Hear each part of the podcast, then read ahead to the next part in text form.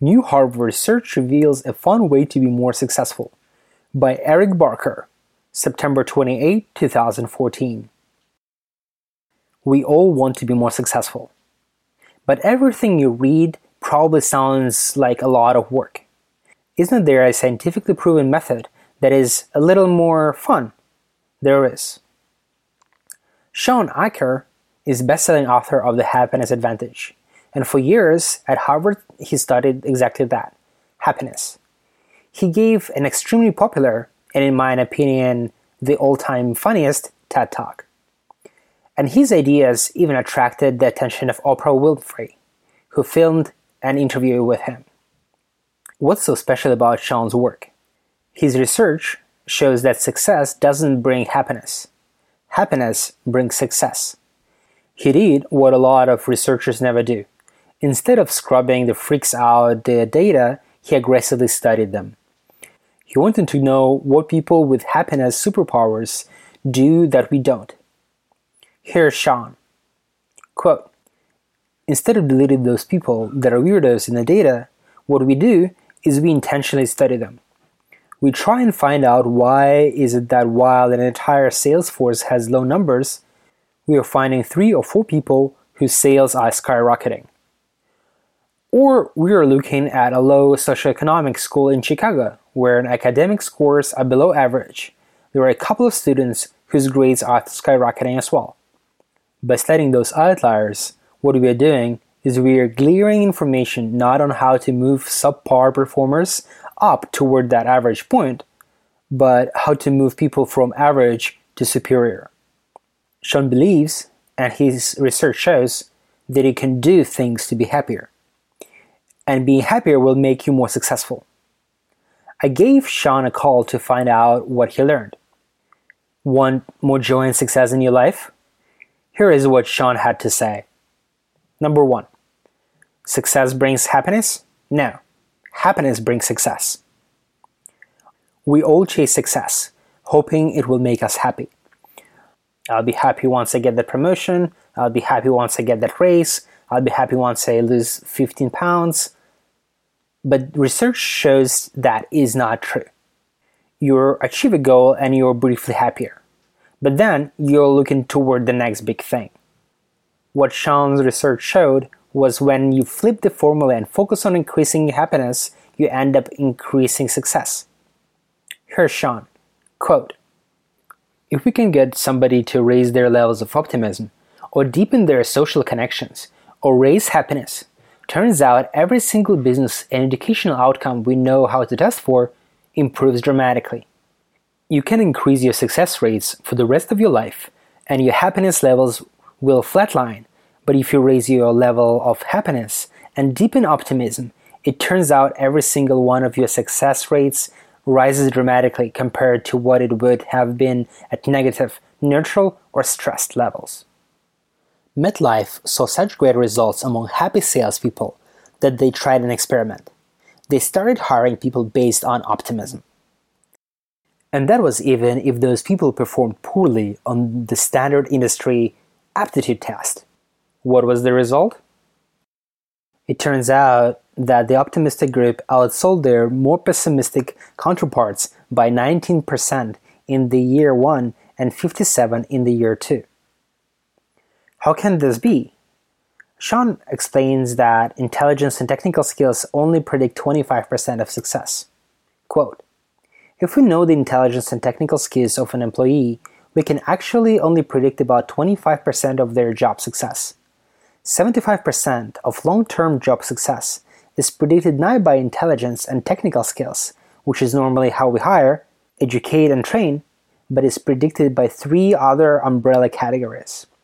It is optimism, which is the belief that your behavior matters in the midst of challenge, your social connection, whether or not you have a depth and breadth in your social relationships, and the way that you perceive stress and students who want success in their future should worry a little less about grades and more about optimism.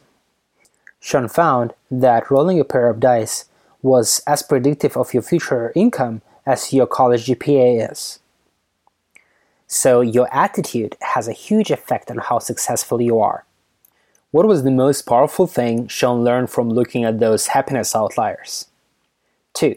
See problem as challenges, not threats. Shawn did a study of bankers right after the huge banking crisis hit. Most of them were incredibly stressed, but a few were happy and resilient. What did those guys have in common? They didn't see problems as threats, they saw them as challenges to overcome. Here's Shawn quote, What these positive outliers do is that when there are changes that occur in the economic landscape or the political landscape or at an educational institution, they see those changes not as threats, but as challenges. End quote. So those people are just wired differently, and our duty is to envy them, right? Nope. Shawn did an experiment that proved this attitude can be learned. Just by showing the normal bankers a video explaining how to see stress as a challenge, he turned sad bankers into super bankers. Here's Shawn, quote, and we watched those groups of people over the next three to six weeks. And what we found was if we could move people to view stress as an enhancing, a challenge instead of a threat, we saw a 23% drop in their stress related symptoms. It produced a significant increase not only in levels of happiness, but a dramatic improvement in their levels of engagement at work as well. But what about when there is just too much to do? Maybe there are more quote unquote challenges that you can handle? Should we just give up on any chance of work life balance? Cancel those plans with friends and spend more hours at the office? Once again, the answer is the exact opposite. 3. Twice as much work means you need friends twice as much. After doing his undergraduate work at Harvard, Shawn was a proctor there helping freshmen adapt to the often stressful, competitive environment. Many students would respond to the workload by living in the library and eating meals in their bedrooms so they could keep studying. Do those students perform better? No. Those were the ones who burned out, the ones who ended up wanting to transfer to another school. Shawn would tell them that what they had unknowingly done was cut themselves off from the greatest predictor of happiness. Here's Shawn quote, The people who survive stress the best are the ones who actually increase their social investments in the middle of stress, which is the opposite of what most of us do. Turns out that social connection is the greater predictors of happiness we have when I run them in my studies. When we run social report metrics, they trump everything else we do, every time. And what did we just learn about happiness? It predicts success. And it was no different here. Quote, we found that social connection is extremely important for predicting academic achievement. End quote. Want to resist stress, increase productivity, and get a promotion? Then don't just seek social support, provide it to others. Confirming the research of top Wharton professor Adam Grant, people who provide social support get some of the greatest benefits. Shawn saw this not only with his students at Harvard, but he is since advised over a third of Fortune 100 companies, and it worked there too. Here's Shawn, quote, Work altruists were 10 times more likely to be engaged than the bottom quarter line of that list, and the top quarter line was significantly happier and 40% more likely to receive a promotion over the next two year period of time. Some of you might be thinking, quote, Alright, alrighty. Happiness makes you more successful. I get it. But how do I get happier? End quote. It's simpler than you think. Send a thank you email every morning. You might think happiness only comes from big wins or big achievements. You're wrong. Research shows little things are more important. So, Shawn believes rather than focusing on big boosts like vacations, it's smarter to build little, consistent habits akin to brushing your teeth. What little habits give a big happiness boost over time? Send a two minute thank you email or text as soon as you get into the office. Here's Shawn quote, The simplest thing you can do is a two minute email praising or thanking one person that you know. We've done this at Facebook, at US Foods, we've done this at Microsoft. We had them write a two minute email praising or thanking one person they know and a different person each day for 21 days in a row. That's it. What we find is this dramatically increases their social connection, which is greatest predictor of happiness we have in organizations. It also improves teamwork. We've measured the collective IQ of teams and the collective years of experience of teams, but both of those metrics are trumped by social cohesion. End quote. What other little daily happiness habits does Shawn recommend? Over 120,000 people receive my weekly email, and it's sent from my real email address. People can reply, and they do. What's one of the most common things readers email me to say? Quote, Eric, you suggest all these great things. I read them, I agree with them, but I don't end up doing any of them. How can I follow through? End quote. Shawn has a great answer for this too. The 20 second rule. What stops you from making the changes you know you should? Shawn says it's activation energy. You know, like the activation energy it takes to initially get your butt off the couch and go to the gym. The hard part is getting started. If you reduce the amount of activation energy required, tough things become easy. So make new habit 20 seconds easier to start. Shawn would sleep in his gym clothes and put his sneakers next to the bed and made it much more likely to exercise when he woke up. Here's Shawn, If you can make the positive habit 3 to 20 seconds easier to start, your likelihood of doing it rises dramatically. End quote. And you can do the same things by flipping it for negative habits. Watching too much television?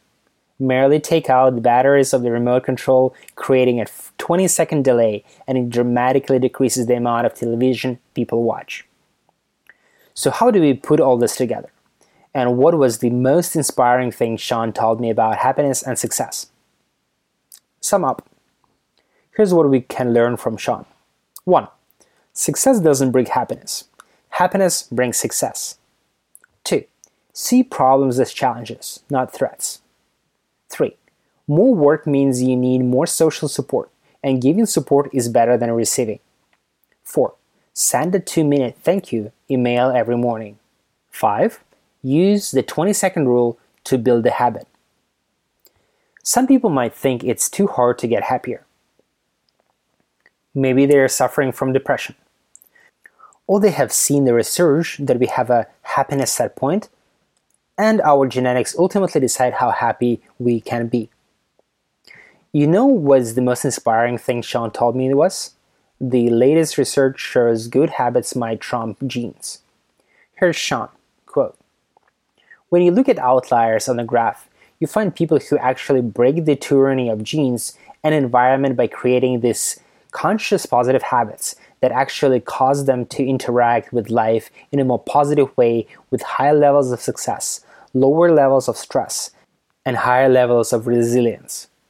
They do it by changing their mindset and changing their habits. And by doing so, they actually trump their genes. Most people accept that they're just born some way, and that is how they're going to be the rest of their life. And whatever they were last year is what they're going to be this year. I think positive psychology shows us that that doesn't actually have to be the case. Send a gratitude email right now. It only takes two minutes. And send another one tomorrow. That habit will make you happier. And being happier will make you more successful and deepen your relationships. Happiness, success, strong relationships. What else really matters? The end.